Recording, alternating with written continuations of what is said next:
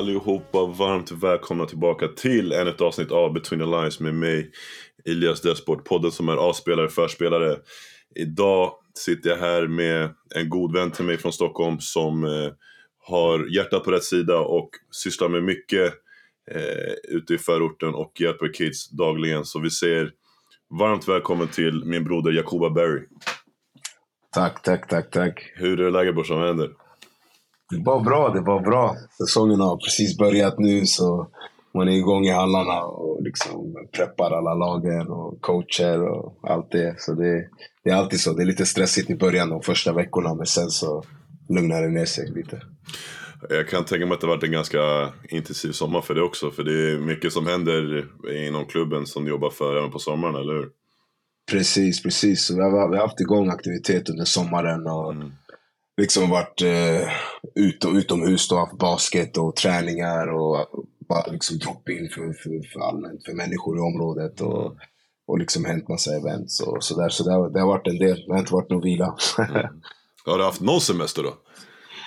Ja, lite, lite. Jag har tagit lite så spontana, typ mm. så här, åkte en vecka liksom var borta i Portugal och så en annan vecka i Spanien. Så man, man har ändå varit utomlands lite och fått vila lite och så. Men eh, fokuset har ju varit mycket på säsongen och, och sådär och basketen. Mm, då så. Mm. Vi kör igång nu med lite icebreakers och sådär. Det var kom in i, i avsnittet. Så jag börjar med första frågan som jag ställer till alla mina gäster och den lyder så här. Bästa mm. svenska spelaren som du spelat mot eller med? Oh. Mot eller med? Alltså jag, jag har ju spelat med Play. jag har spelat med Gino. Jag har spelat med en del legendarer. Så, där. så att, eh, ja, jag skulle nog säga att pendla mellan Play, Zimo, Koko eller Gino. Mm, Play, mm, Play som, som många vet, Play Sir som han heter, han var ju, kommer från Stockholm också, eh, spelade i, i Söder Basket back in days. Play var ju mm. någon som var tidigt utvecklad.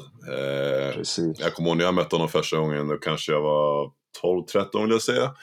Och Play då var ju typ 1,90 atletisk. Han var typ mm. som en sån mini LeBron. Det var många som såg honom som mini LeBron med hans spelstil också. För han var fett snabb, stark, atletisk, kunde hoppa. Och han hade sitt mini throw också, exakt som LeBron, LeBron yeah. hade på, på den tiden. Um, ja, det var, det, var, det var unikt att se någon så med den storleken, mm. så rörlig liksom. Och Ja, alltså han, han, var ju, han spelade ju som en guard då, mm -hmm. fast vet, en annan i hans längd skulle kört mer som en så big guy. Liksom, mm, exakt. Alltså, ja. Så det var, ja, nej, det var mm. nice. Nästa fråga. Bästa minnet du har som spelare? Som spelare? Um, oh, alltså jag kommer ihåg någon gång när vi var yngre. Det här är ju länge sedan. När vi var yngre, jag spelade i Akropol när jag var yngre. Mm -hmm. Och eh, då, då på den tiden, jag, jag har alltid spelat med ett år äldre, med pojkar 90. Mm. Så, så då kommer jag ihåg, vi brukade möta Tensta Basket och då hade de, du vet, det var den tiden de hade Omar Zagden och Kevin mm. Ockott och mm. jag har inte glömt vad den sista, jag tror, jag tror att det är Sai, men det var tre stycken grabbar i alla fall som var ton. Alltså de var mm. extremt Och det var alltid svårt du vet med de här, det, det gick aldrig. Vi mm. förlorade alltid. Och så, så kommer jag ihåg att någon gång så, du vet, det var någon final jag för mig, det, här, det är länge sedan, men det var något sånt liksom, och så slog vi dem, du vet. Och, och jag kommer ihåg hur vi alla liksom så här, grät av lycka. Och det, var, det var värsta, värsta grejen liksom. Så, här, det, så det var Akropol ja. mot Tensta, det var som en derbykänsla också typ? Ja, ja, precis, precis. Shit. Så hade de de här tonen liksom. Ja, just det. De var, de var ju också tidigt liksom, mm -hmm. ja, alltså Omar, ja, de var lätt 1,90 plus då, två ja. meter. Alltså där, där någonstans. Exakt. liksom. exakt, ja. exakt. Nästa fråga då. Favorit NBA-spelare du hade när du växte upp? Det var spikat Kobe Bryant alltså. Kobe, ja. Rest in peace. Ah, ja, ja, 100 procent alltså. Mm. Jag, tror, jag vet inte varför, jag trodde du skulle säga AI. Jag vet inte varför jag fick den känslan. Ah, alltså, men jag var AI-fan, alltså, mm. jag var det. Men, det, men det var något med Kobe. Alltså, jag, mm. jag dog. Men jag, men jag var AI-fan också. Det var mm. jag. Jag, jag har en poster på honom här hemma. Så det, jag, jag, jag, ja, hundra, hundra. Men, eh, men, ja, men det var Kobe faktiskt. Cool. Nej, sista frågan då. Tre saker du skulle ta med dig till en öde ö? Uff, tre saker. Right. Eh, man behöver ju ha sin mobil, tänker jag. du kör mobilen? Alltså. Ja, man behöver ha det. Man vet aldrig vad som händer. Man ska socialisera med folk. Alltså. På något sätt. Eh, sen eh, oändligt med... tänker man behöver mat, eller hur? kan vara bra. Ja, det kan vara bra. Och... Eh, Sista grej då. Ska vi sätta en basketplan eller? ja, okej. Okay. Det är fast då måste vi ha en boll också. Det är det. Då måste vi ha en boll. Exakt, exakt. Annars gör det ingen nytta. Ja. Det är det. Vi får bygga den där. så du sa så mat, du sa mat, mobil och en basketplan? Alltså, men du måste ta basketplanen komplett. Alltså. Ah, okay. en komplett right. basketplan. Okej, okay. med boll. Okej, skärlista, skärlista. Vi går vidare då. Så Jakoba Berg, du är född 91 i Stockholm. Du är uppväxt i både i Tensta och i Vällingby egentligen. Ehm, precis, precis. Så du har ursprung från Guinea. Mm. Ehm, berätta lite grann om hur det var att växa upp eh, ja, ute i orten på den tiden och, och kanske om man ska jämföra med hur det är idag till exempel. Alltså jag brukar alltid säga det, vet, att man växte upp ändå under en tid då det var väldigt, väldigt bra. Så när, när man var yngre där och växte upp i Tensta, det var, det var verkligen så här eh, familjer ute hela tiden och blandade nationaliteter och glädje och värme. Och det, det var liksom alltid, det var ett liv hela tiden. Liksom. Mm. Eh, och det, det, märker man ju har förändrats extremt mycket tycker jag idag. Det är inte samma alls liksom. Mm. Så att, eh, ja, man växte upp bra. Så de, de åren där var riktigt nice faktiskt. Gjort Men känner du att det är bättre typ såhär, man säger såhär, grannsamverkan idag? Typ att grannar har bättre kontakt med varandra? Eller jag säger idag, mer då menar jag, när du växte upp, att man hade bättre grannsamverkan ja. då kontra nu, eller? Definitivt. Den, den tiden du plingade på din granne, du kunde låna något. Om du, om du inte hade något hemma, liksom, du checkade med grannen så fixar man det. Och och alla grannar kände varandra. Liksom. Så, så att, alltså, som förälder tror jag man måste känt sig väldigt trygg den tiden. Liksom, mm. med, när barnen var ute. För att man visste om liksom, att så här, det fanns någon vuxen där som hade koll på alla barnen. Mm. Eh, och, och, det var verkligen en sån känsla. Liksom. Eh, om min mamma var ute, då hade hon koll på alla mm. barnen som var där. Och hon kände ju till deras föräldrar. Om det var någon annan förälder. Och vi hade mer eller mindre liksom samma regler. Alltså vi skulle hem samma tider. Och vi, vi var på, så det var, det var, och man behövde inte lika mycket då mm. som, som, som det känns liksom idag. Idag känns det som att det, ja, det krävs ganska mycket för att få dem att vara ute på samma sätt. Liksom. För oss så räckte det bara med en, en boll och en plan. Mm. Så kunde vi vara där hela dagen. Och så fanns det lite körsbärsträd och lite äppelträd och sånt där, där man kunde liksom packa, baxa lite. klättra upp och fylla på sen. Och sen och Sanning, men, men, men typ, alltså du, du sa en väldigt intressant grej. För man, som du säger, man be, det kändes som man behövde mycket mindre på den tiden. Så jag tänker på det här när man kanske var ute på kvällarna, speciellt på sommaren, liksom, de fina kvällar man var ute och mm. hängde med sina kompisar och sådär. Så hur, hur visste du när du skulle hem och, och hur, alltså, vad var din cue att okej okay, nu måste jag hem? För du kanske, man kanske inte ens hade klocka så mycket på den tiden heller. Utan det var så här, typ Nej, man, man hörde morsan skrika från balkongen. Du vet, alltså, den, där, den där är standard. Den, standard, den hörde standard. Ja, ja, hon behövde inte. Det var bara mm. balkongruschen. Liksom, hon kunde skrika på balkongen. Eller eller så var det typ någon som kom på bara ey shit det är dags du vet. Och så rörde man sig. Och, och det var typ man märkte av med mörkret. Typ, så mm. Alltså du kunde bara läsa, ah, okej okay, det är dags nu. Och då drog alla hem samtidigt. Och det, just den grejen var nice. Liksom, för att jag tänker så här, det var till och med så samma sak liksom med mat. Alltså typ så här, alla visste okej okay, nu är det dags att gå och käka. Så då drog alla hem och käkade. Och så kom man tillbaka sen och möts på samma plats. Liksom. Och, och jag tror många delar det här. Liksom. Alltså samma grej. De som är uppväxta i orten eller vad det nu kan vara. Att det, att det var så. Liksom. Och jag, kanske var så på andra ställen också. Men, mm. Eh, men just, just där var det, det var verkligen sådär. Mm. Men vilket, vilket ställe föredrog du mest då? Var det Tensta eller Vällingby? Alltså Tensta, Tensta alla liksom första minnen och alltid, det, det blir som typ två kapitel. Liksom. Tensta är ett kapitel. Eh, och sen så Vällingby blir nästa kapitel. Då, för att jag var i Tensta och där var det liksom, för mig var Tensta och där jag bodde och där jag var, det var paradiset. Alltså det, fanns, det, var, det var den bästa platsen på jorden. Liksom. Allt du behövde var där.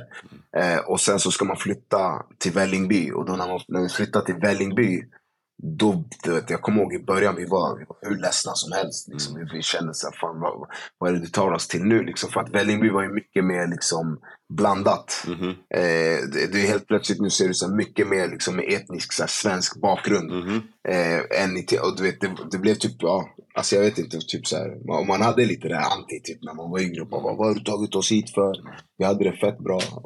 mm, ja, det. Men, eh, uh, Men hur kommer det sig att ni flyttade från första början?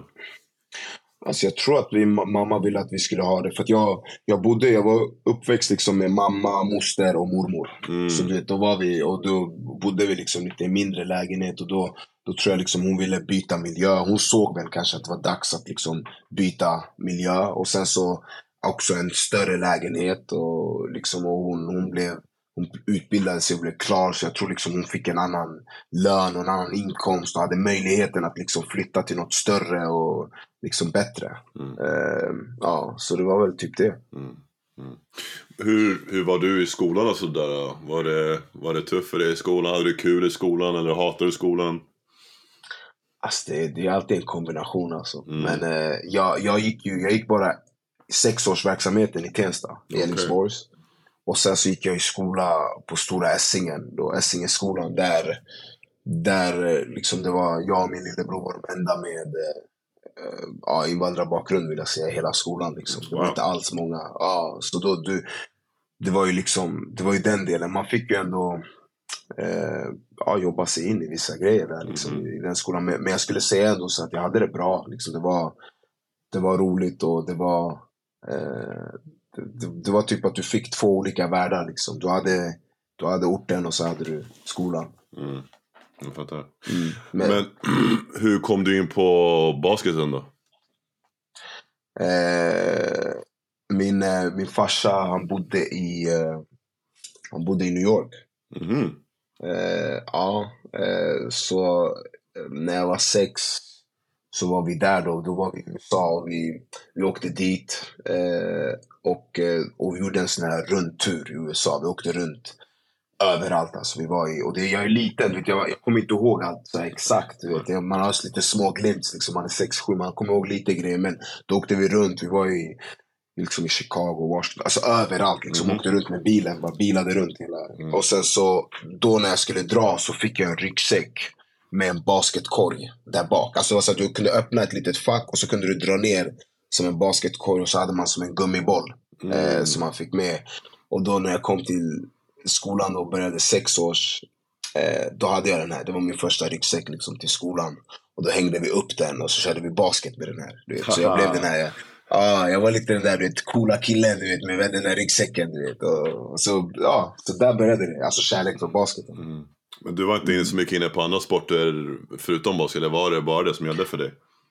Alltså där i orten så, så är det ju fotboll man spelar mest. Alltså det var bara att det, det var att det aldrig, och det är än idag liksom, det, det, det har inte helt funnits så riktigt så här, eller fanns inte då på det sättet, inte vad jag kommer ihåg. För så här riktigt så etablerade typ fotbollsföreningar i, i orten så. Liksom. Det kanske kom föreningar utifrån som hade någonting där, men inte något där i området. Och det som fanns, liksom, som hade stark liksom, eh, kultur och sådär var ju basketen. Då, uh, där i, så då körde du basket i som, alltså en förening då, men på fritiden så spelade man mycket mer fotboll än vad man mm. spelade basket. Liksom. Mm.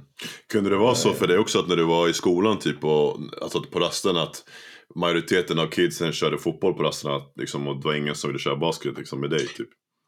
Ja, det var, det var så. Mm. Och, och sen så är det ju så här, jag brukar alltid säga det och folk är kaxiga när men jag säger det alltså, du vet, alltså som basketspelare mm. så tror jag så här, liksom, det är lättare för dig att, att, spela fotboll än att en fotbollsspelare ska gå och spela basket. Mm. Liksom, så här. Och, du vet, och folk blir så här, men, men alltså, ofta när du spelar basket mm. Och sen så ska du möta de som inte spelar du vet, i skolan och du bara du, du vet, det var inte ens det var inte rättvist. Liksom. Jag, jag fattar vad du menar. Sanne, jag tror jag håller med ja. lite grann också. För att jag tror att ja. själva alltså, motoriken som, som basketspelare som man lär sig. Alltså det är klart, man kommer mm. inte kanske inte vara så jättesnabb med fötterna och kunna liksom, mm. dribbla bollen som man är Ronaldinho. Mm. Men samtidigt så tror mm. man har grundmotoriken och kunna ja, men dribbla, springa, passa, skjuta. Precis. precis. Och, men gör det tvärtom med en fotbollsspelare ska pröva basket, det ser helt järn ut. Ja, ja, ja. Du, får, du får upp den här nu, eller hur? Man, visualiserar, ja. man kan ju se det här. Vi som, vi som har varit med om det, vi ser det. Du vet. Man ser hur, hur de skjuter den du vet, och, och korsar armarna. Du vet, så här. Det, det, det, så här. Du, jag, jag ser det, jag kan basket, jag kan basket. Så, ja, exakt. Och så skjuter de och sätter så bara, åh, strumpa, eller påse, påse typ. ja, ja. Så, det, så det, det, var inte... Man ville inte ens spela basket på, sko, på rasten mm. för att du hade ingen competition på det sättet. Liksom. Det, jag fattar. Ja. ja. Men du, så när du började spela basket, din moderklubb var ju Akropola och det är en klubb som eh, jag vet inte om den är så aktiv idag. Den har väl några lag i alla fall, men i alla fall inte lika många mm. som jag vet att det var alltså, förut, förr i tiden. Jag menar, för när jag gick i gymnasiet så hade de till och med ett lag i ligan. Liksom. Eh, ja, och jag vet att de alltså... även har varit uppe i damligan också. Här och mm. damligan. Eh, men mm. din moderklubb, apropå, så hur, vad kommer du ihåg från din första tid där i, i Rinkeby?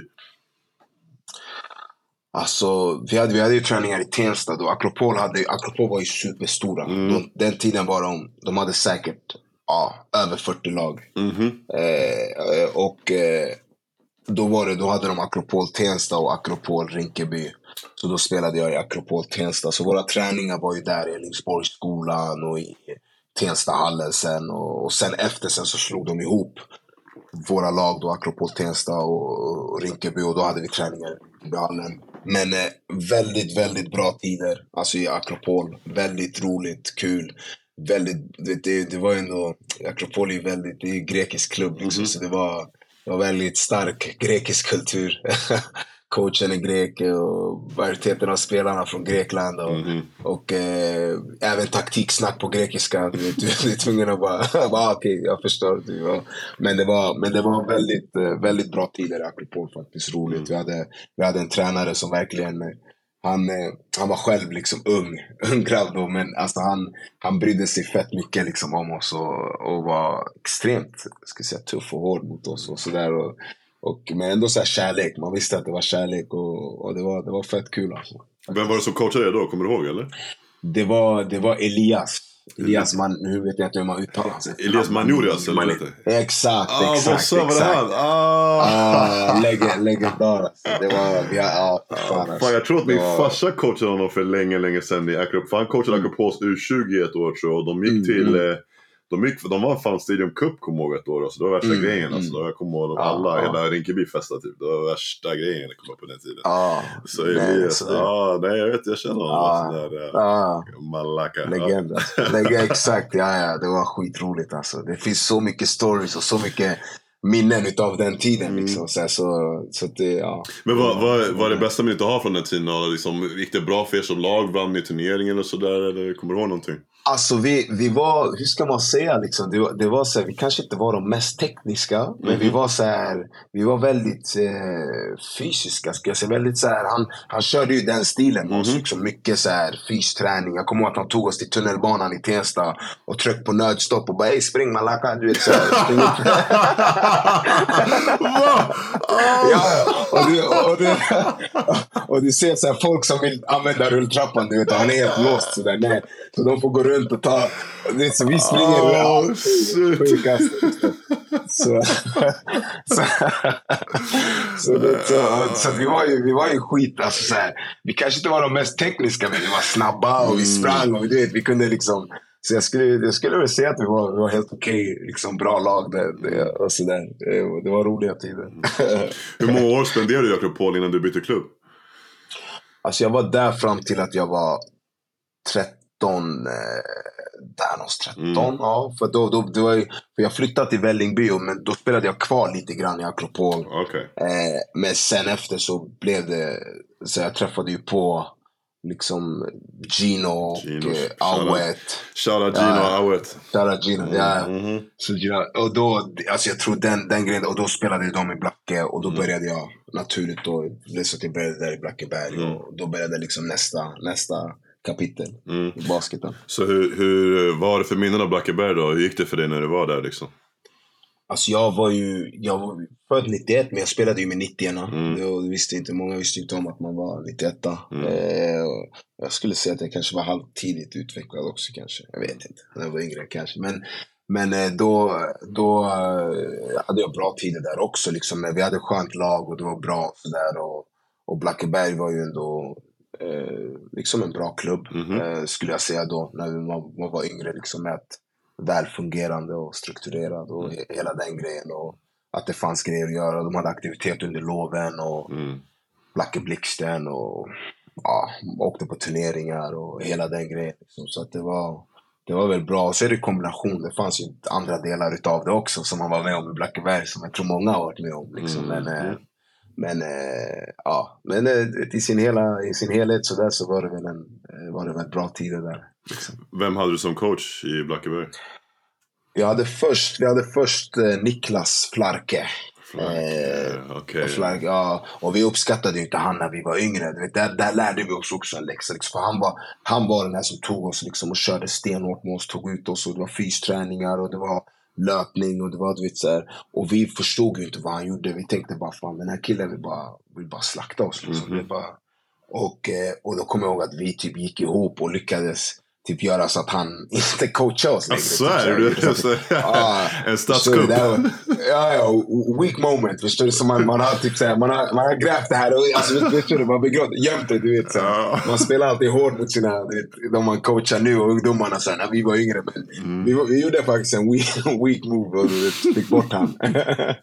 eh, och, då, och då fick vi Andres efter, tror jag. Andres och, eh, nu har jag glömt hans, Hass hette Hass. Nu har jag glömt hans namn. Okay.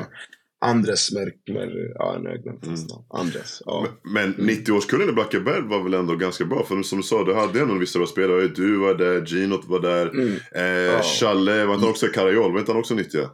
Nej, han är 89. Det var hade Jerry. Jerry Elfström. Och, och just det, just det, det där och, gänget. Ja, så det var alltså, vi, jag, skulle, jag skulle säga att vi ändå, vi ändå var ett, eh, ett så här, stabilt lag mm. bara. Förstår du? Typ så. Liksom, och, och så det, potentialen fanns där och mm. vi hade säkert kunnat eh, vinna mer än vad vi gjorde då kanske. Och så. Men vi var ändå där och konkurrerade liksom, mot, mot de bättre lagen och så, mm. skulle jag säga. Men var, du bytte sen till, till Fryshuset och jag, jag, antar att det kanske var i samband med att du gick i gymnasiet i Frysen också antar jag, eller? Precis, precis. Ah, alltså okay. jag, jag, började, jag började ju först i eh, ett eh, gymnasium i, eh, i IT College, hette det. det var engelskt gymnasium. Mm. Eh, och eh, med så här, inriktning på IT. Mm. Och, eh, och då eh, ja, trivdes jag inte där, så då tänkte jag så i samband med att jag liksom ville börja i Fryshuset, alltså i basketklubben då, så, att, så tänkte jag så då börjar jag gymnasiet också. Och så blev det den. Då, det är också ett nytt kapitel. Nu börjar det liksom med så här du har skolträningar och, och sen spelar du i ett lag som är liksom bättre och det är en helt annan mentalitet i frysen. Liksom. Mm. Där var det bara competition och det var inget så här, det var verkligen tävlingsinriktat och alla vill vara bäst och alla vill ha speltid och, och så hade vi vad heter det, trän tränare från Litauen, Tadas, som mm. körde liksom den där hårda, hårda stilen. Liksom tuffa. Det, det, så att det var, ja det var en ny, liksom, nytt kapitel där.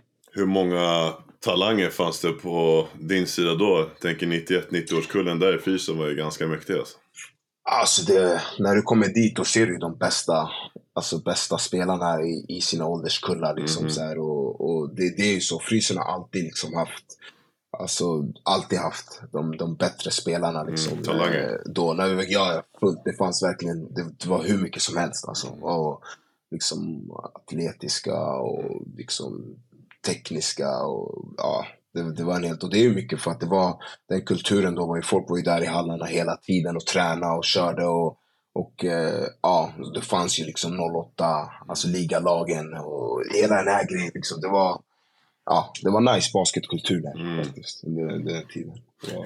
Hur gick det för er som lag? För där måste ni ändå ha vunnit en del kan jag tänka mig, för ni var ju starkt. Ja, alltså, det, det, är också sån här grej. Vet, när du kollar på så här, om du kollar på, på eh, namnen och så här, på, på, i laget så är det så här, du ser, du ser ett så stabilt, alltså brutalt liksom, lag. Mm. Men ändå så kanske det inte blev de resultaten som vi egentligen skulle haft. Mm. Liksom, så här. men det var ju, vi hade ju extremt eh, bra spelare i laget skulle jag säga. Väldigt talangfulla spelare och, och sådär. Och, och absolut var man liksom i toppen och så, men eh, men det, ja, det borde, borde varit fler titlar tycker jag. Mm, jag fattar. Ja men det är så, det är inte alltid det klickar. Det är så, man kan, nej, ibland har man för, för många bra spelare i ett samma lag och då ska alla, alla ska göra sitt, alla ska ha bollen. Det är inte alltid det klickar. Speciellt kan jag tänka mig med tonåren när alla liksom är så här ja, men det, man tänker på sig själv och det, man ska se bra Exakt. ut och hela den biten. Liksom, och det är egot och bla bla bla bla. bla liksom. mm. Så jag, jag fattar. Och det var just det. Det var just det liksom. Mm. För det är gymnasium, då börjar ju folk mm. switcha lag. Och, sen så, mm. och de switchar ju lag för att ta en plats i ett nytt lag. Och då, mm. mentaliteten då är, det är different. Så då alla tänker ju, liksom, man tänker ju från sig själv först och sen efter det andra. Liksom. Och det, det är skillnad. Man ser ju lag som har liksom kört ihop ett tag och när de kommer upp i de där, varför det går så bra för mig, för att de de, det där finns ju inte helt. Det där är egot liksom. Så, mm, mm. Ja. Och sen så bytte du tillbaka till, till Tensta då. Eh, så det blir med full circle moment lite grann. Eh, precis, precis. Och, och, nej, nej. Hur, hur kommer det sig då? Alltså när jag gick ut gymnasium där, då, då spelade jag inte basket. Eh, mm. typ, alltså, då, det kanske var ett, ett och ett halvt år då jag inte var involverad i basketvärlden. Så jag fick, jag fick reda på att jag skulle bli storebrorsa Eh, och eh, ja, alltså det wow. blev typ, okay, men, ja, så det blev så nu, nu ska jag stötta morsan typ. Och, mm. och det där och så börjar man jobba och man, man hamnar i det där istället. Liksom, vad, att, vad, vad ska man göra med livet typ. Mm. Eh, eh, men eh, så jobbade jag på, på Statoil och jag kallade, det var mitt första, första jobb efter gymnasium. Eh, och då var det en, en kille där, Tommy Kaja, från, som också spelat i Blacke faktiskt. Mm. Mm. Eh, Eh, han, eh, han, brukade, han kom alltid förbi där, han spelade i Tensta. Så att han brukade alltid fråga liksom, så, ah, men vill du inte komma och spela för oss? Och vill inte... Så, så, efter, typ, efter fem, sex förfrågningar så, så gick jag dit och testade och sen så sen har jag varit fast i området sen dess. Liksom. Mm. Så det var lite mer så att du bara komma igång en, liksom en kul grej och bara spela med grabbarna för att öra på det, typ, lite grann så eller? Ja men typ, alltså de hade ju typ ett projekt där lite vad de ville. De ville ju försöka satsa på sitt här lag och försöka liksom bygga något stabilt där i klubben och, och ville kvala upp och lite, det var de där ambitionerna som fanns där och då tänkte jag så att men ändå nice att komma in i någonting så här lite, lite fresh typ så här, och, och vara med i den processen så och sen så i samband med det så frågade de, vill du coacha? Mm. Eh, och då hade jag inte helt tiden eller ambitionen för att göra sånt. Men du vet, de lyckas lura en på så här, eh, gå och titta på det här laget. Du vet. Och, mm -hmm. och då, då, så går du och ser liksom, mycket potential och glädje och karisma. Alltså värsta, liksom bra energi. Men, men alltid det här, eh, alltså jag tycker att mentaliteten vad jag såg det liksom hade ändrats. Liksom. Det, det gick ifrån, när vi var yngre så trodde vi var bäst. Liksom. Mm. Det var inget snack och vi, och vi kände inte att vi behövde gå någon annanstans mm. för att vara men nu, nu märkte man av att då, mentaliteten hade mer skiftat mot att säga det finns, det finns bara den här nivån du kan uppnå här typ. Och om du är superduktig så måste du gå vidare typ. Alltså mm. lite så. Alltså, och då kände jag så att jag ville, man vill ändra på det lite. Att de inte ska känna sig, jag behöver tagga från mitt område för att eh, lyckas. Typ. Mm. Alltså att, jag, att få dem att förstå, nej du kan lyckas här också. Du kan bli exakt lika duktig som alla andra här i Tensta. Du behöver inte byta till de liksom, större klubbarna. Mm. Så mm. precis, så, lite bra segway för du, du var även med, du har ju spelat i VGB men det är också en klubb som du varit med och typ grundat kan man ju säga. Uh, ja, men, Och du har alltså... själv spelat i, i, i laget där. Um, mm.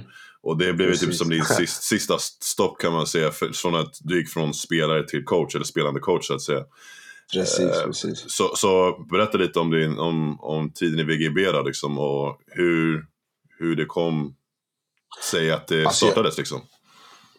jag, var, jag var ju aktiv i, eh, i Tensta Basket och många, eh, många år faktiskt. Och lyckades göra ganska mycket där alltså under den tiden. För jag coachade liksom mycket lag och jobbade jättemycket med att vad heter det, Alltså att de i området ska liksom tro på sig själva och liksom träna hårt och försöka liksom ändå våga konkurrera mot dem bättre. Inte bara liksom tro att, de, att det här är allt, att det är stopp här. Liksom, så här, och mm. Även så här, integrationsfrågan. Liksom, jag pushade mycket för att liksom, så här, okay, men vi, ska, vi ska åka runt till Stockholm. De ska få se olika delar.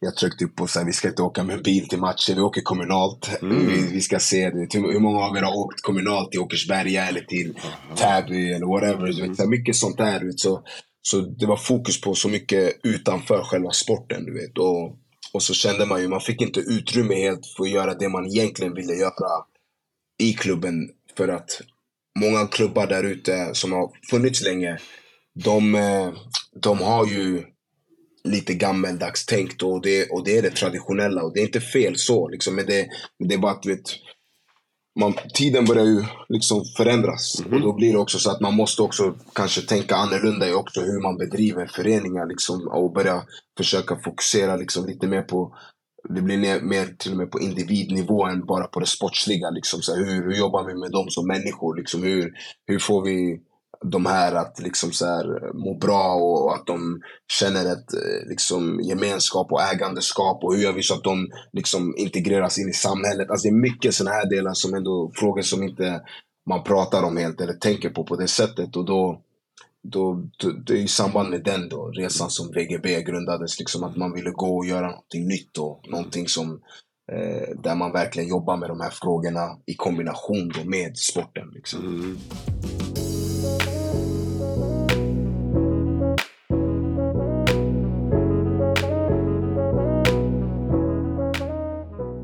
Precis, för VGB står ju för vision, generation och basket, eller hur?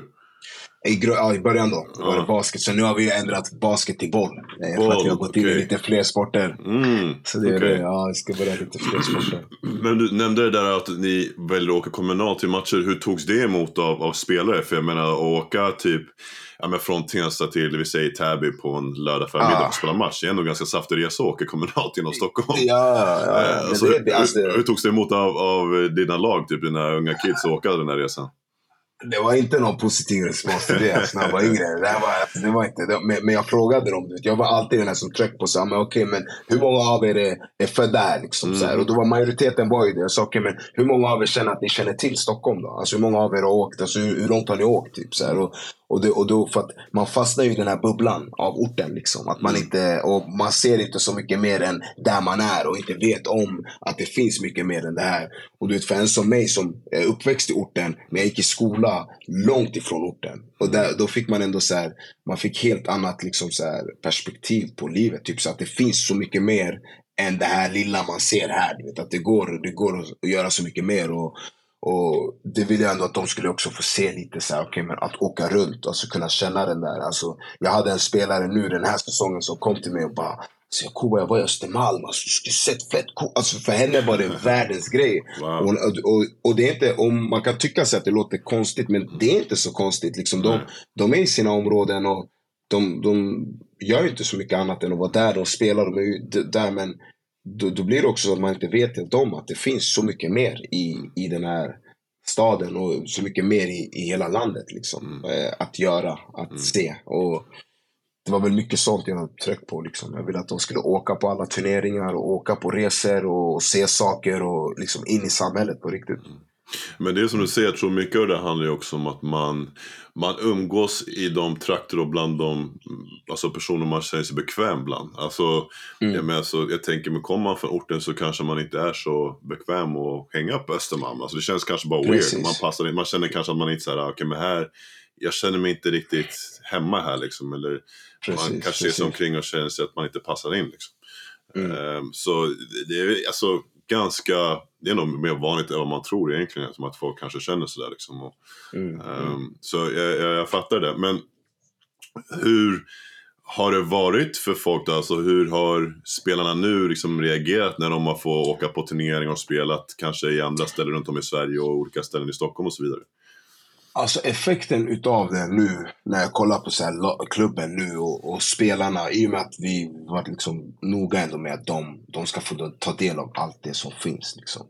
Så märker man ju av att de ändå känner nu så här, det, det är ju mycket nu att de inte känner det här att man måste gå någon annanstans eller att man måste byta lag eller att, man, att de känner sig nej men jag kan vara här i området och fortfarande bli lika duktig som alla andra. Liksom. Jag kommer ändå åka på samma resor. Mm. Jag kommer ändå få ta del av samma. Jag kommer också få åka och spela SM och allt det här liksom som, som ändå de andra får göra. Som de också känner kanske att de... Alltså är du, är du med? Så att du, mm. Jag märker ju av nu att de är mycket mer liksom... Eh, ja, alltså typ integrerade. Mm.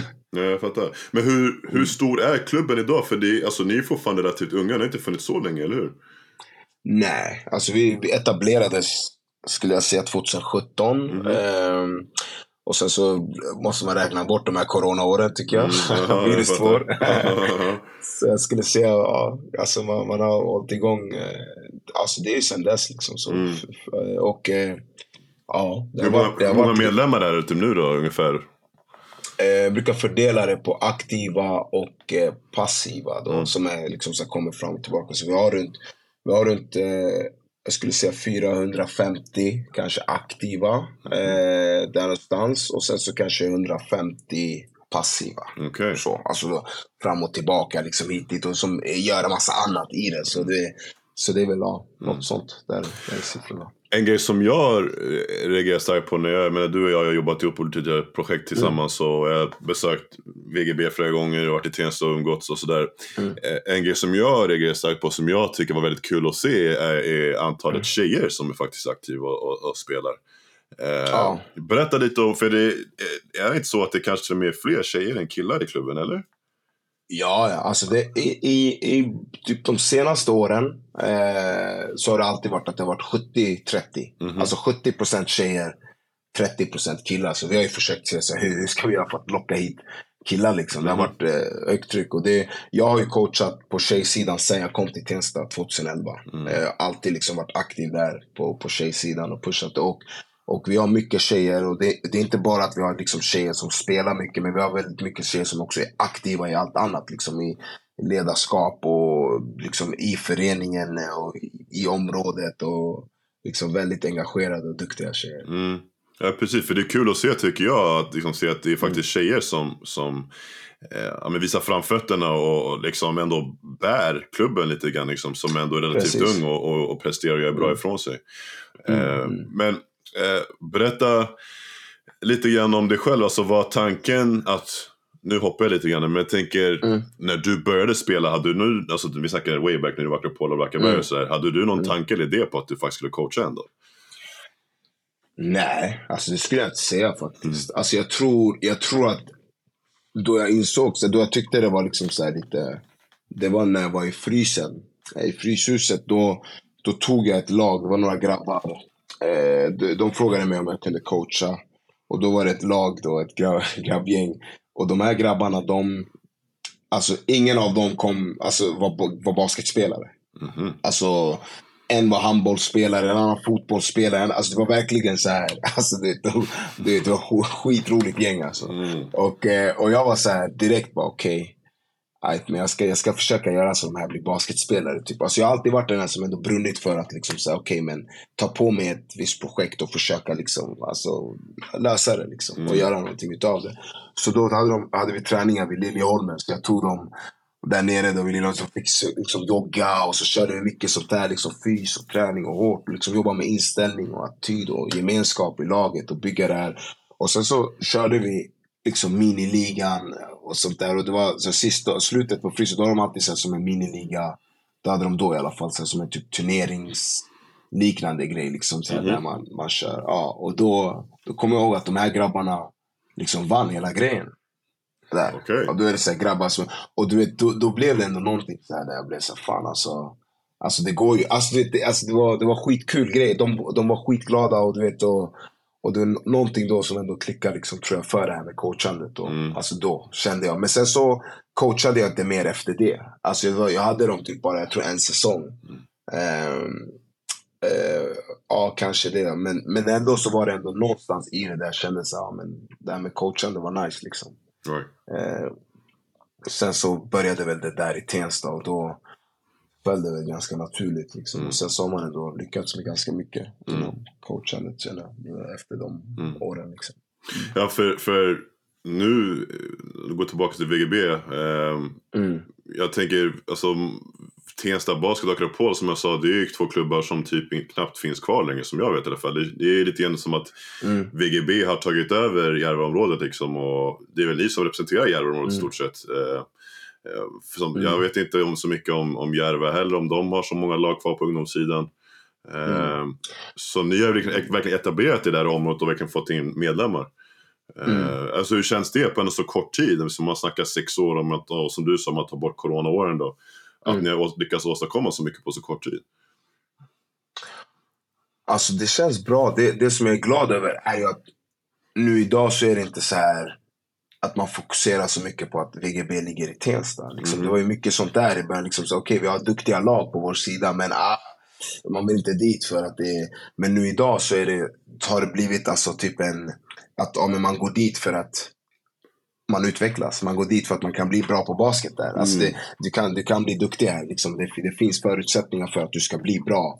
Eh, och det är väl det vi alltid vill, att man ska kolla ner på vårt område. Liksom, mm. och, och, kolla ner på Eh, för det har ju spelarna också känt. Liksom, så fort de säger att de är i Tensta och spelar så är det en viss reaktion de får. Liksom, så här, så, ah, men vad gör du där? Du är fan duktig. Varför går du inte och spelar någon annanstans? Mm.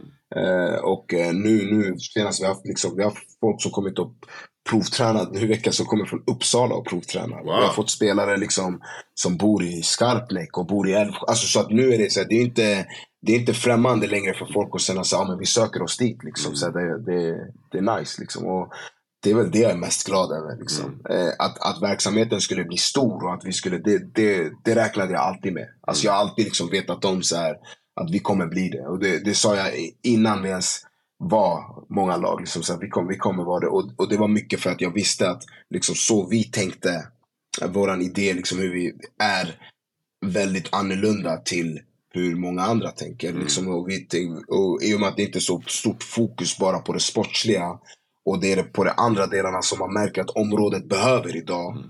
Som, jag skulle inte säga bara området, alltså ungdomar i sin helhet behöver idag. Mm. Eh, så visste jag alltid att vi kommer växa. Liksom. Och, och, då, och, då, blir det också press på de andra delarna, det organisatoriska. Och de här del, det är där det är så supersvårt liksom, när det kommer till föreningsliv. Och där är där vi behöver bli bättre. Och, liksom bli bättre med eh, få in resurser och kunna söka och vara ute i god tid med saker och administrativt. Och det, det är där, det är, den, det är de delarna som vi liksom eh, är där och kämpar liksom för att bli bra där. Liksom. Det sportsliga oroar jag mig aldrig för. Liksom. Det, det vet jag att vi alltid kommer ha bra, men det, det är de andra delarna som vi det är vår nästa, liksom, så här, vi känner att här måste vi bli exemplariska. Mm. Och då vet jag att vi kommer vara vi kommer inte bara vara störst i Järva. Jag, jag, kan utgå ifrån att vi kanske blir störst i, i, i bland de största i Stockholm. Liksom. Mm.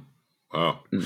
Men eh, på tal om, eh, du sa det förut, snackade lite grann om att när man säger att man spelar basket i Tensta, typ att man kanske får lite av så här, ja men snedblickar, lite så här, jaha men varför är du där typ? Och då tänker jag så här, hur, hur tas ni emot när ni kommer in i hallen liksom, liksom ert, ert lag och vad har folk för reaktioner när ni spelar matcher och sådär när ni kommer in till vissa områden och, och eller vissa delar av Sverige till exempel när ni spelar turneringar? Hur, hur tar folk emot er? Alltså, det, det, har blivit, det har blivit lite bättre nu, eh, skulle jag säga. För nu har det ju blivit en, det har, senaste liksom, tiden blev det en viss hype med eh, föreningen och, och sådär. Men, men det, det, här vet man sedan långt tillbaka, sen när jag själv var yngre. Liksom, så här att det alltid funnits liksom en, en viss eh, eh, en viss liksom lite förutfattad mening om, eh, om spelare och lag och ungdomar därifrån. Eh, det är vissa frågor man får. Du vet, det är mycket så ja, men hur är det där ute? Hur är det att bedriva det där ute? Mm. Och de här spelarna får ju höra väldigt mycket och man känner ju av, det är en energi som man känner. Och mm -hmm. Många gånger när man pratar om det här så vill ju inte folk, folk tar ju lite det så här med en nypa salt. Typ som att, nej men det, alltså vi... Eh, ja men ni har, alltså det är lite, ni känner säkert, bara, det är typ att de minimerar en känsla lite. Mm. Alltså så här, lite, men, det, men det, det är säkert bara något ni inbillar er. Eller det är bara, det, det, fastna inte på det.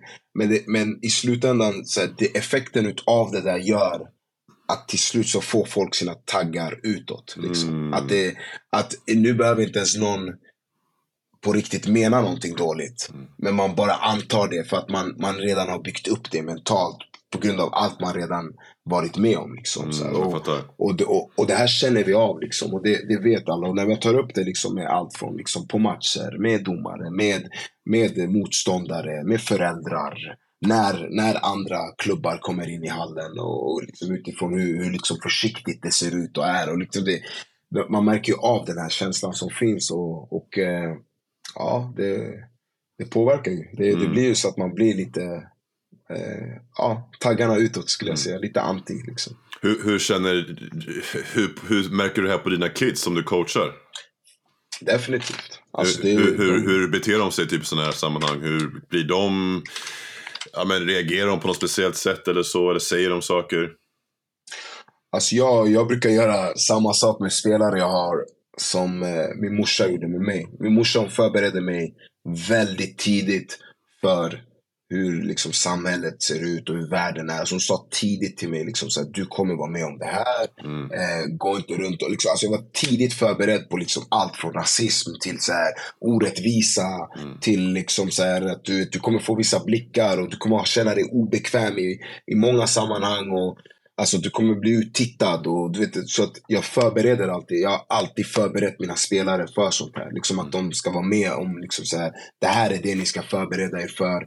Det här kommer hända. Så, här kommer, liksom, så att de ändå har koll liksom på. Så då, då, då blir det inte samma alltså där effekten utav det. Men, men det påverkar ju dem såklart. Alltså de, de pratar ju om det, de känner ju av det. Och, det har varit mycket liksom, situationer och incidenter under säsongen. Bara nu under säsongen när vi kört. Och, Speciellt när vi har ett lag från det området nu som bara liksom börjar uppvisa att de är bland de bästa i landet. Mm. Du vet, det sticker. Man, man, känner av hur det sticker ibland lite i folks ögon. Att det blir lite en, en um, ja, alltså en, en viss energi som kommer med det liksom. Som inte alltid är den bästa liksom. Mm. Ja, på tal om det, för det gick ju faktiskt ganska bra för ni, ni var ju med i SM och, och kom trea va? Eller vad var det ni kom i SM i år med dina tjejer? Precis, precis. Vi hade U15, eller födda 2008 då, som vann SM-brons. Precis. Eh, och det, liksom, det, det behövs ju referenser i de områdena. Det, är mm. det, där, liksom. det där visar ju tydligt liksom så här. du kan vara här. För de, är, de här tjejerna, det jag respekterar, liksom, att de är från orten. Orten, orten. Det finns inget så här att de eh, liksom kört någon annanstans. Eller de, är, de är från de områdena, uppväxta där, bara spelat basket där och ändå liksom lyckas göra en sån grej. Eh, vilket andra ungdomar behöver få se. De behöver få se liksom, så okej okay, men fan varför, varför har jag trott att jag behöver spela där? Eller typ, okej okay, jag kan ju köra här. Allt, alltid, typ, för det, det är samma egentligen när man pratar så här förutsättningsvis. Det är samma grej, det är en plan det är en korg och det är en boll liksom. Och mm. that's it liksom. Om du har tillgång till de grejerna som alla andra, då handlar det bara om att träna tillräckligt hårt.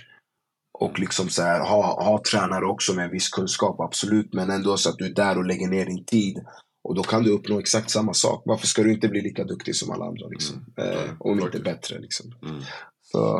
Eh, nej, men du nämnde också det här att eh, du förbereder dina spelare eh, liksom på vad som kan komma, mm. vad som kan hända. Det kan mm. vara orättvisor, det kan vara rasism och så vidare. Så vidare.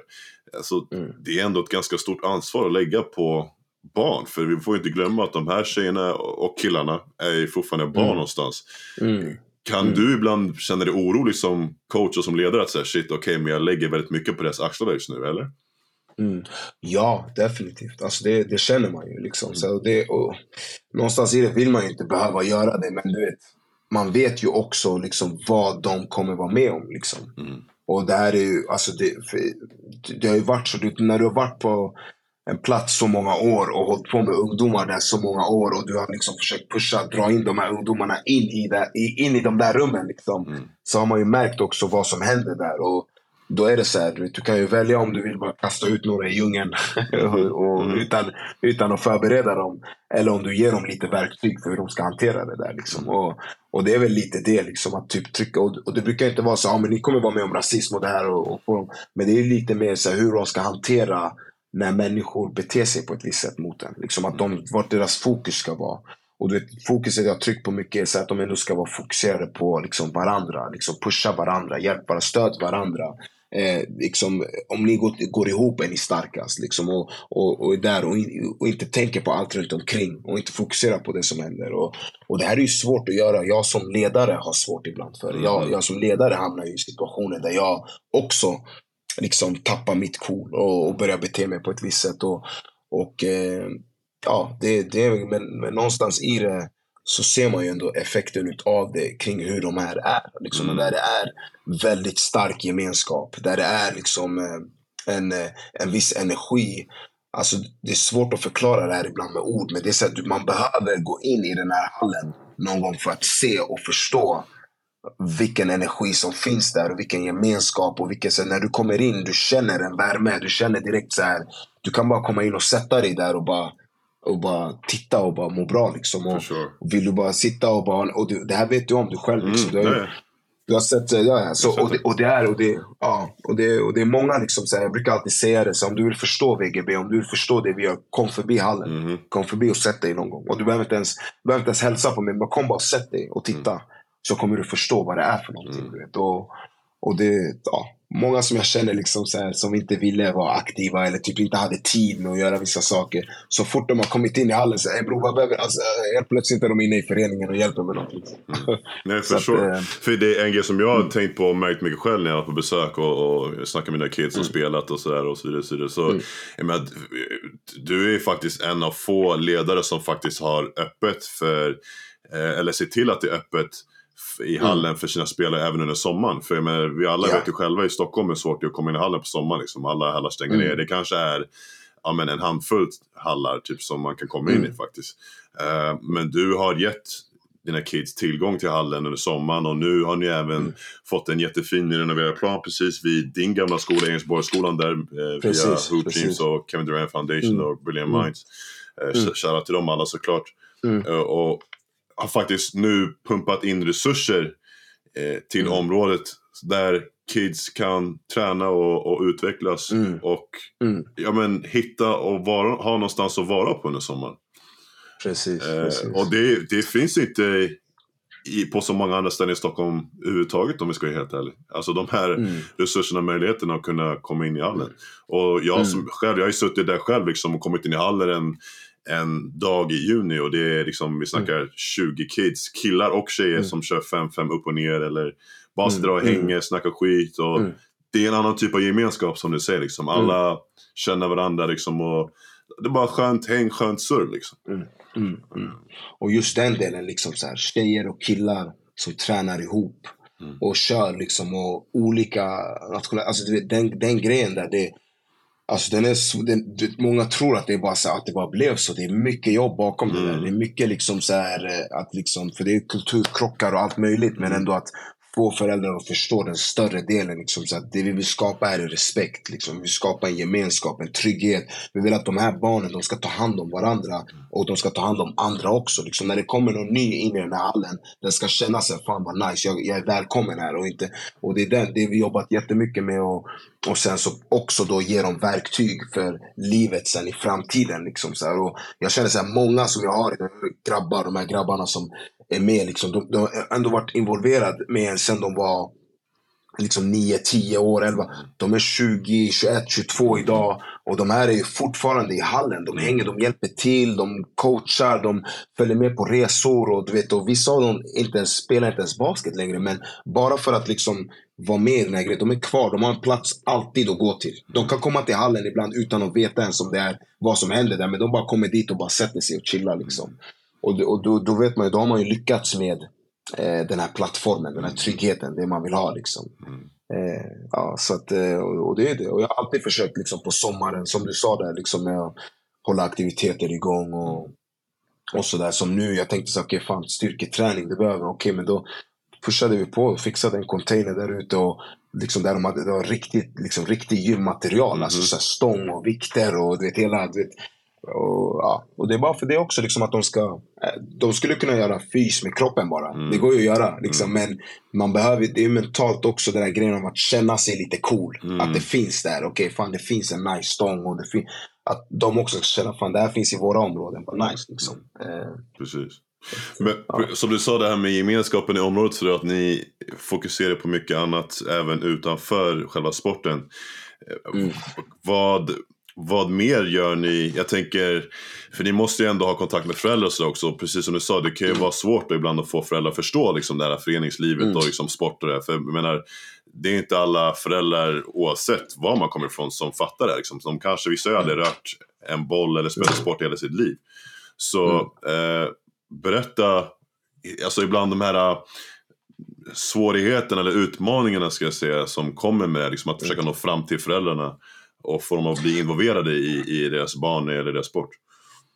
Mm. Alltså den, det är ju det. Alltså för att det, det, när folk brukar fråga sig, men vad är skillnaden för er och andra? Mm.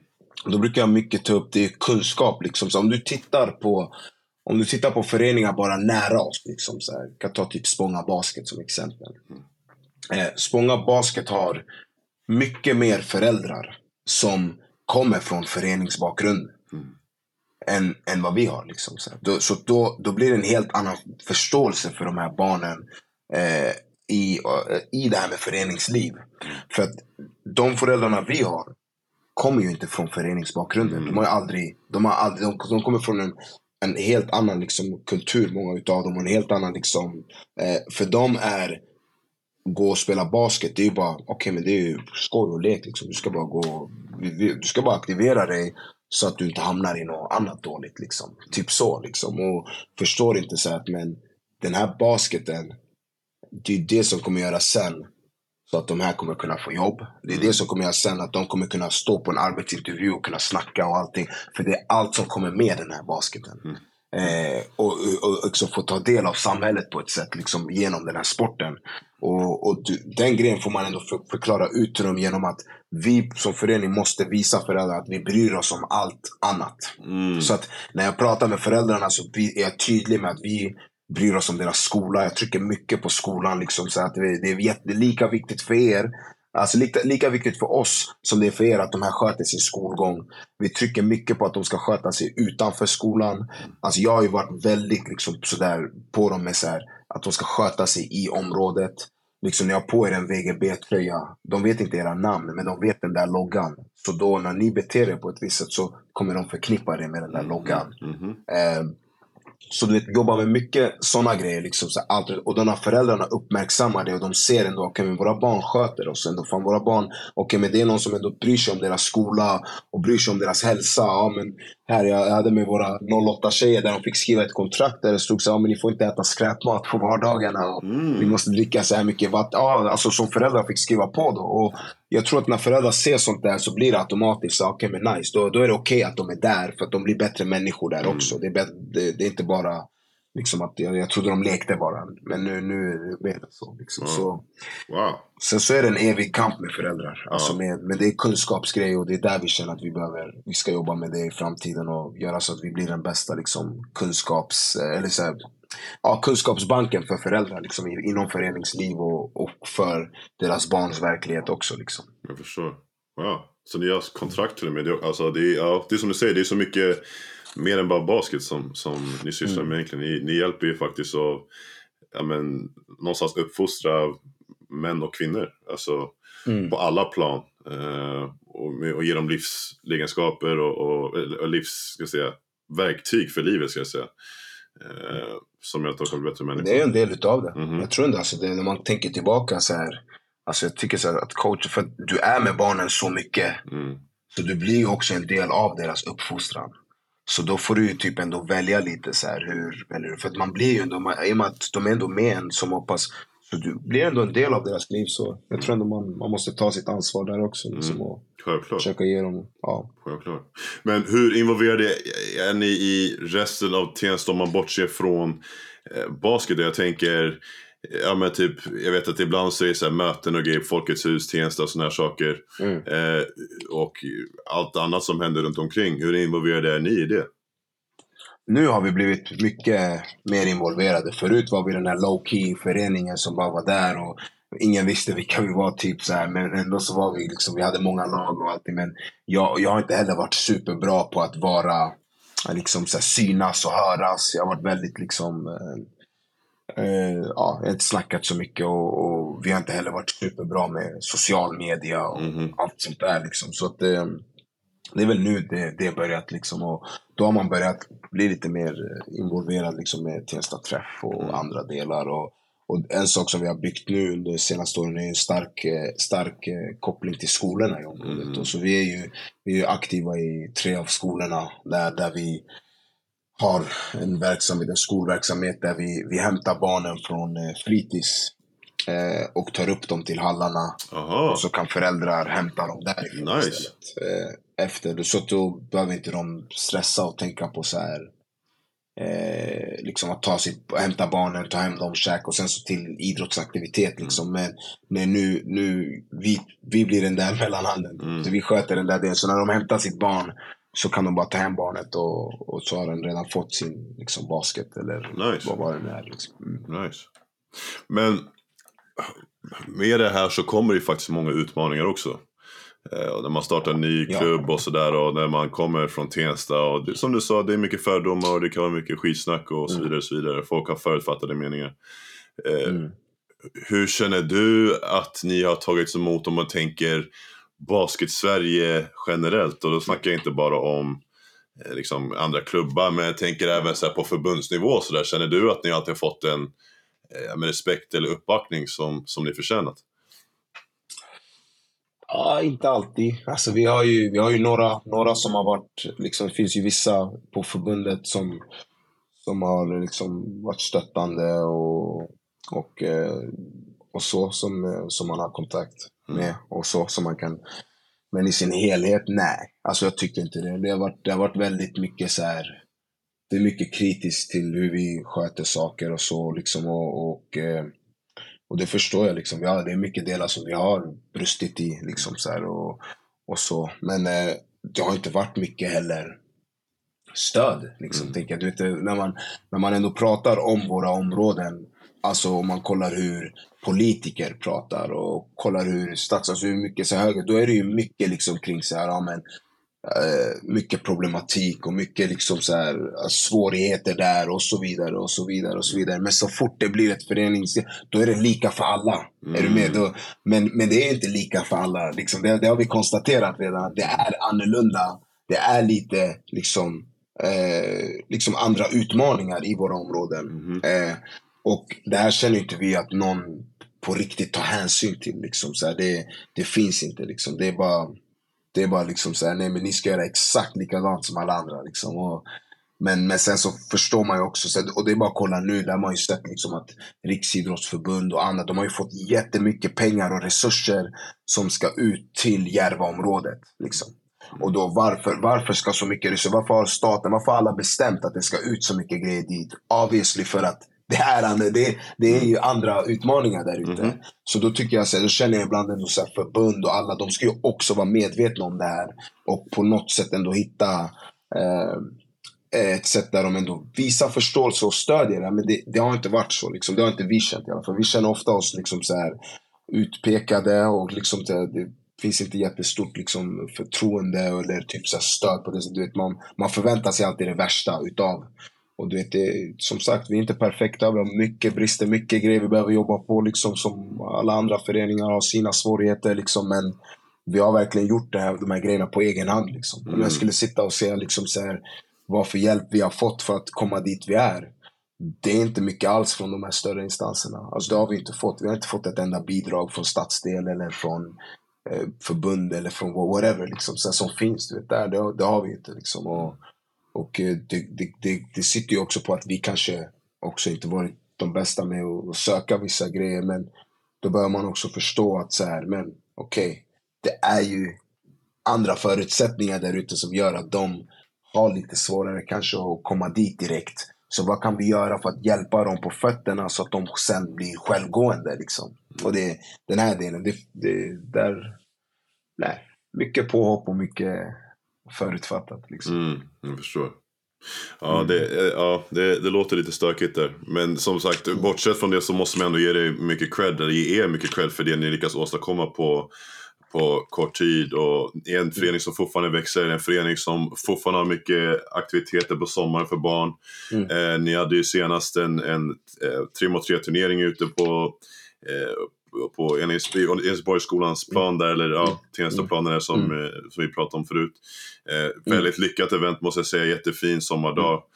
Folk från hela Stockholm. Det, jag tänkte på det också, det är lite intressant när du säger såhär, ja, men, att det är många från eh, Tensta som kanske inte varit på andra ställen utanför eller runt om i Stockholm. Och, men det går mm. åt också båda hållen. Jag kan tänka mig det kanske Precis. är många från Precis. Alvik mm. eller ja, men, vad mm. jag, Central eller mm. ja, Fryshuset som kanske inte heller varit i Tensta. Så det blir ju någonstans Precis. en samlingspunkt som mm. folk kommer samman liksom, genom sporten liksom, och träffar folk från mm. olika bakgrunder och så vidare. Eh, just på grund av att man alla har eh, samma kärlek och samma intresse för, för en studsande boll, vilket också är väldigt mm. fantastiskt. Och, mm. och, och få göra det på ett ställe som, som Tensta som lyser på sommaren. Men det är så mycket som händer. Folk ute på gatorna, kids och leker i, i, i plaskispoolen, föräldrar är ute och grillar. Det, det är så mycket liv ute i orten på sommaren. Liksom. Det är det som är så vackert mm. med det. Eh, mm, så mm, bara en, en, hela den dagen tycker jag var helt fantastisk. Jag måste också ge shoutout till mm. Hoop Dreams och, och, alla dem för, för mm.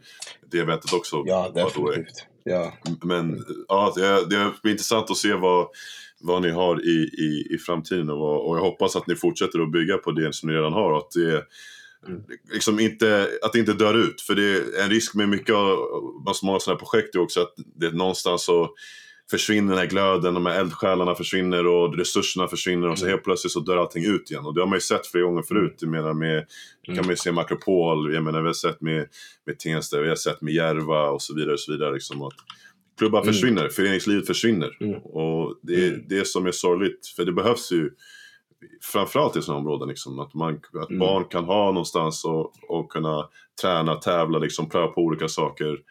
Eh, det behövs mer sådana gemensamma utrymmen. Liksom. Precis, precis. Eh, men om jag, om jag säger så här då, hur, hur ser framtiden ut för VGB? Eh, när vi startade föreningen så har vi alltid liksom sagt att vi ville vara en multiidrottsförening. Mm. Eh, så att vi ville liksom kunna ge möjligheten för fler idrotter eh, i de områdena. Och eh, att föräldrar liksom ska kunna betala en avgift för det bara. Mm. För att det är där det blir svårt liksom om de ska ha ett barn som ska gå fotboll och sen ska de gå basket och ska gå där. Och det är väl det vi försöker etablera nu liksom. Och, eh, vilket är liksom en, en, svår modell att bygga upp. Men, eh, men det är väl där lite vi ser oss i att vi ska kunna erbjuda fler sporter och att, eh, och att eh, någonstans i det att det ska vara en självklar liksom, plattform eh, för alla som känner att de vill utvecklas eller som behöver vara med, vill vara med i, i, alltså spela basket eller någon sport, både på en liksom så här seriös nivå men även bara för att, bara för skojs skull. Liksom, så att man ska känna sig att man kan gå dit och utvecklas. Liksom, och, och, att, eh, och, och, det var ju lite det jag var inne på innan. Liksom, att det inte ska förknippas bara med så här att typ som att vi bara gör samhällsnytta. Liksom. Typ, mm. alltså, det, det, det är med? Det är, många gånger så är det typ som att de pratar lite som att det nästan är en välgörenhetsgrej. Mm. Liksom, och, och, och, att det inte blir eloge eller respekt liksom, eller för att vi faktiskt vet vad vi gör. Alltså att vi har kunskap i hur man kanske tar en spelare nu och, och eh, ger dem förutsättningar för att bli duktig inom det. Liksom. Så det, det, måste ju komma ett coachande bakom det där. Det måste ju vara ett visst ledarskap och en viss liksom, det är inte så att man, de bara råkar bli bra på basket. Liksom. Mm. Ehm, och eh, att få lite respekt för det liksom. Och att föreningen, ja, mm. får respekt för det skulle jag säga. Mm. mm. mm. Vi går på lite snabba frågor innan vi avslutar. Ehm, mm. Så vi tar första frågan här då. En sak som du måste ha i kylen? Uff, en sak jag måste ha i kylen? Mm. Oh. Ah. Vad svårt ja. Jag käkar inte ens mycket hemma alltså. så jag försöker tänka så här, nej, nej, nej. Det, ja, vad ska vi säga? Någon, någon dricka, blandsaft. Blands, blands. någon, någon speciell smak eller? Alltså den här Fun Light, det finns någon alltså, den, är, den är helt sjuk alltså. Någon rosa så här, jag glömde vad den heter men den är helt sjuk alltså. Fun, den med socker eller utan socker? Sanningen, jag brukar ta... Men Fun Light är väl utan socker? Ja, det är väl socker. Sanning, jo det stämmer ju. Fan, nu är det säkert Jag tror det är jag tror det är Sanning, jag dricker inte sånt där så jag är inte Men så det- koll. Men det är fan, men det är så här sötningsmedel typ istället. finns någon där, någon rosa, någon pink någonting. Alltså, den Ja. är, mm, mm, mm. Fire, ja. Mm, ja. Nej. Nästa fråga. Du plus fyra personer som kan vara i liv eller kan vara döda på en middag. Vilka hade du valt? Uff. Fyra personer. Eh, måste ta min broder Kobe, Mhm. Bob Marley. Mm. Mm. Muhammad Ali. Mm. Fire. Många tog jag nu? Det var tre. Tre, va? en till. Uff. Den här var svår alltså. Men jag tror, jag tror faktiskt... Eh, han den här, vad heter han? Sebi, heter han så? Han doktorn där. Ja, Dr. Sebi. Dr. Sebi, ja. Mm. Där sa du något namn. Det, Ah, han hade jag velat. Han hade jag faktiskt velat. Ah, fatta vilka konversationer hade haft runt det där bordet alltså. ah alltså. Då hade du bara alltså. suttit och lyssnat mest och, soakt in som en svamp kan jag tänka mig. Ah, jag hade inte haft något att typ, komma med. Vad ska jag säga? Det var att lyssna, anteckna. Sanning, oh, faktiskt farligt, farligt. Vad tror du att ni käkar för någonting då? Jag vet inte, alltså de hade... Ah, jag vet inte om de käkar kött och sånt. Dr. Sebi hade sagt till oss, "Hey, ni får inte äta det där, ni får inte äta si. ni får-" Det hade slutat upp med bara någon, jag vet inte, grönsaker. Kanske, kanske inte ens det. Till och med det har man fått äta i livet. Man får inte käka något Mm. nowadays. Ja, nästa fråga. En artist som du lyssnar på mycket just nu? Alltså nu släppte ju Burna sitt album. Jag sa, jag visste att du skulle säga Burn alltså. Ja men det blir, alltså förstår när du ser det, det blir ju sådär, man lyssnar sig på det lite. Förstår du? Innan, om du hade frågat mig för några veckor sedan, jag hade sagt, eller någon månad, jag hade sagt J Hus. Förstår du? Då, var- då var det det man hade Mm. Men eh, ja, alltså det är väl det. Alltså jag har lyssnat mycket på, vad heter han, jag vet inte hur man säger hans namn, Aden, alltså Aden, Aden Kologo. Ja, han, fire. Adu, adu, adu Kelle, adu Kelle Gold tror jag han Adu Kelle. Ah, Ah, Han fire. droppar några Galen. det, var sjukt alltså. Jag gillar, ja. Han är, Fire, fire. Ja, han är G faktiskt, håller med. ja. Sista frågan då. Vem hade du velat se i podden?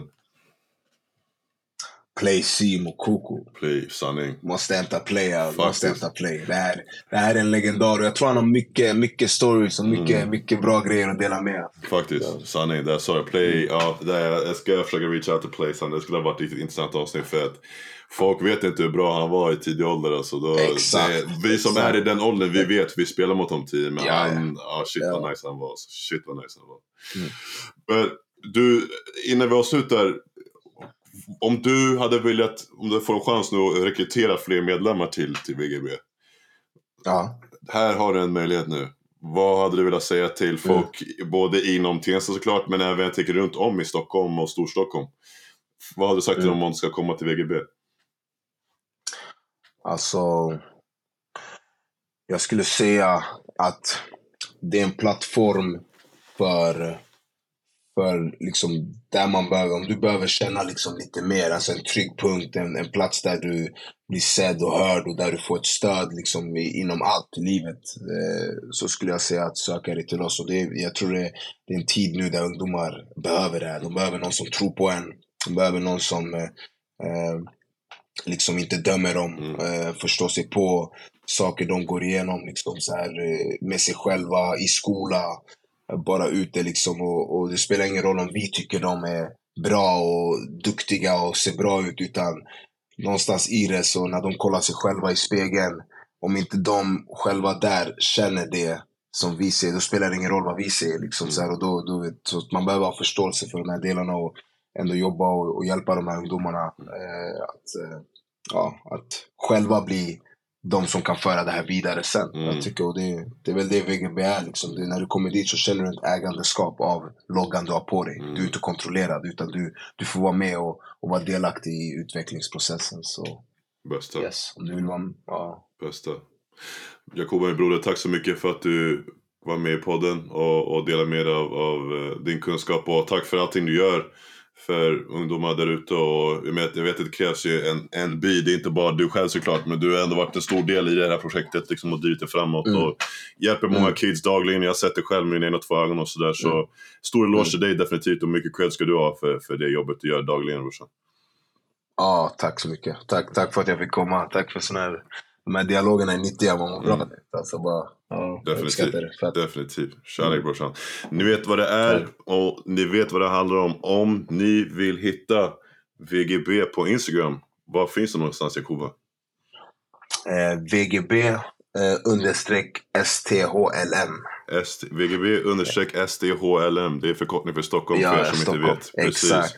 Precis. Och ni kan också hitta Jakoba Berry på Instagram. Jag tror att du bara heter ditt vanliga namn va? Jakoba Berry, visst? Ja, det är Berry, Berry understreck eh, Jakoba. Berry understreck Jakoba, exakt.